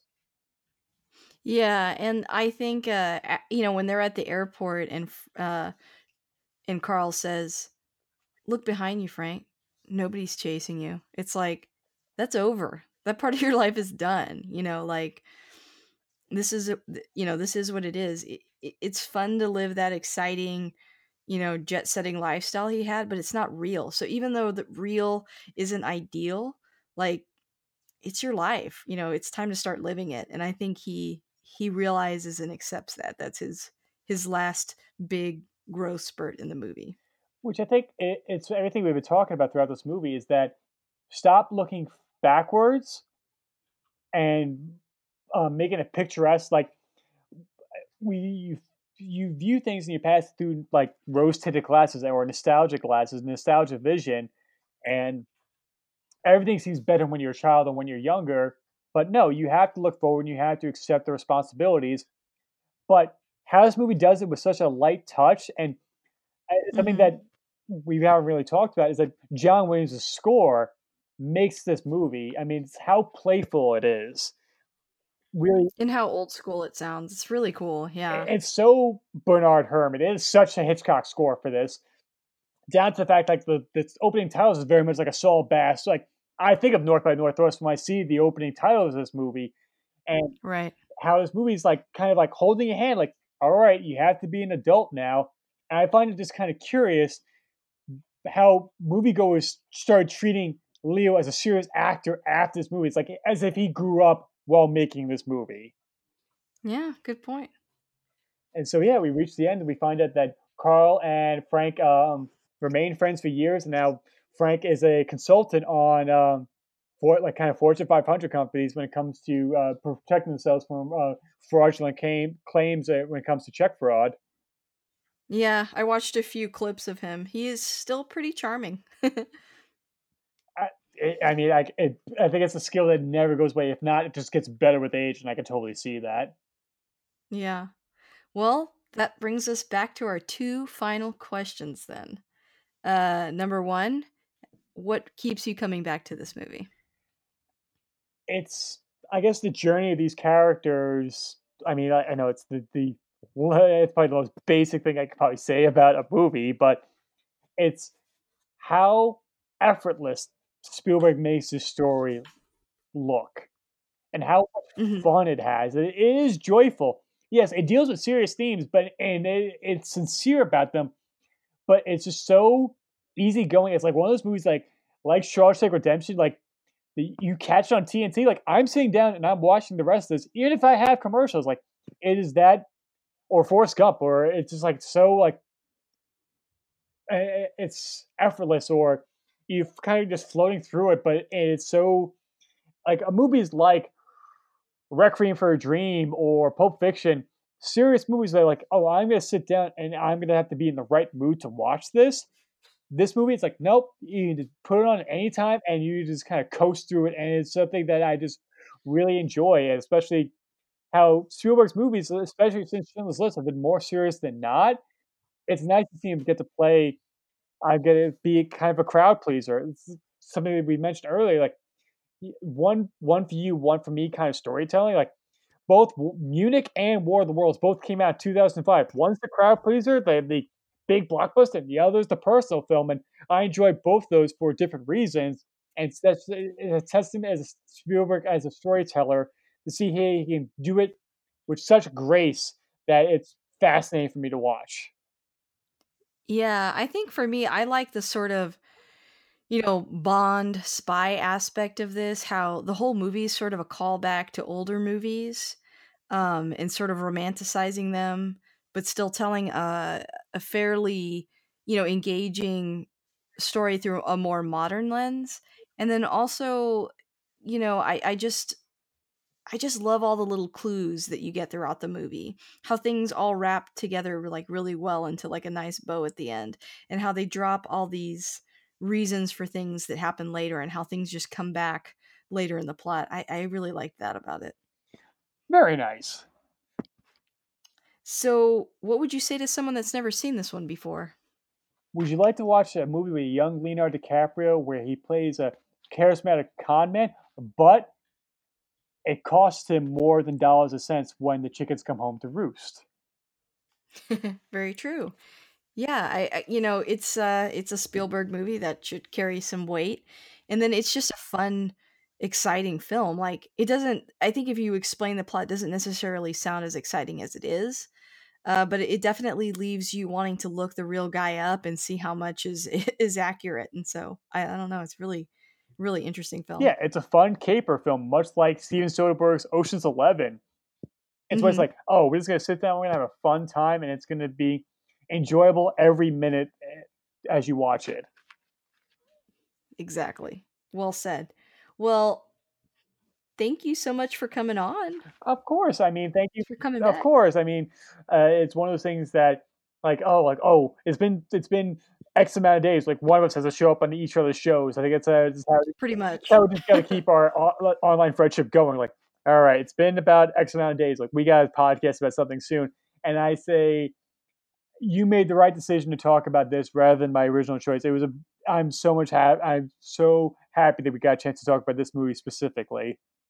Well, we still got to talk about First Contact. That's still yours. We still need to do that. Yes, I think you. Made, we'll do that in the new year. Yes, and I think you made the right decision to talk about a Christmas movie. And reasons why I'll make my final declaration why this is a Christmas movie. It's about family. It's about redemption, and it's about finding a family through friends. And I think that's I certainly mm-hmm. think that the holidays can do, especially Christmas. I think that's why I think this if Die Hard's a Christmas movie, this is a Christmas movie, and this is a hill I'm willing to die on.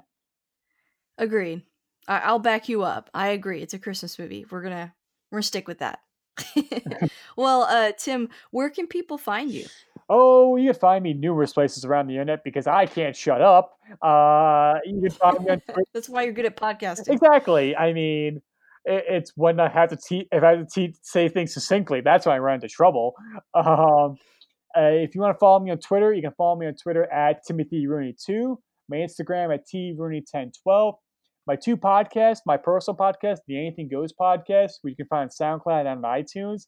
We cover geek and pop culture in a myriad of ways, mostly movies, TVs, and comic books.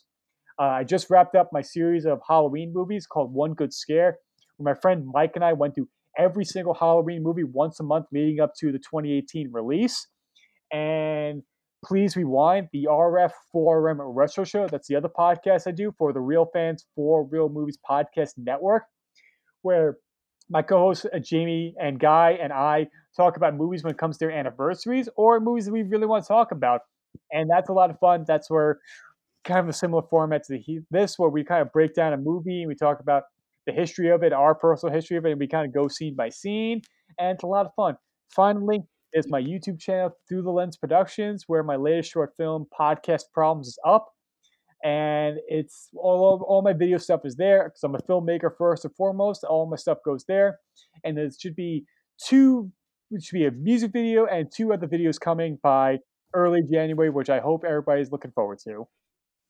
Amazing. Well, thank you so much. Yeah, I highly recommend uh Tim's podcast. You guys got to check him out if you want to go deep and uh, break things down. Uh, like I, I would say, like on a more technical level, like you guys really get into it more than more than I tend to. So yeah, go, go check that out. Well, thank you so much, and uh, have a good night. Uh, you too, and I hope to be on again soon.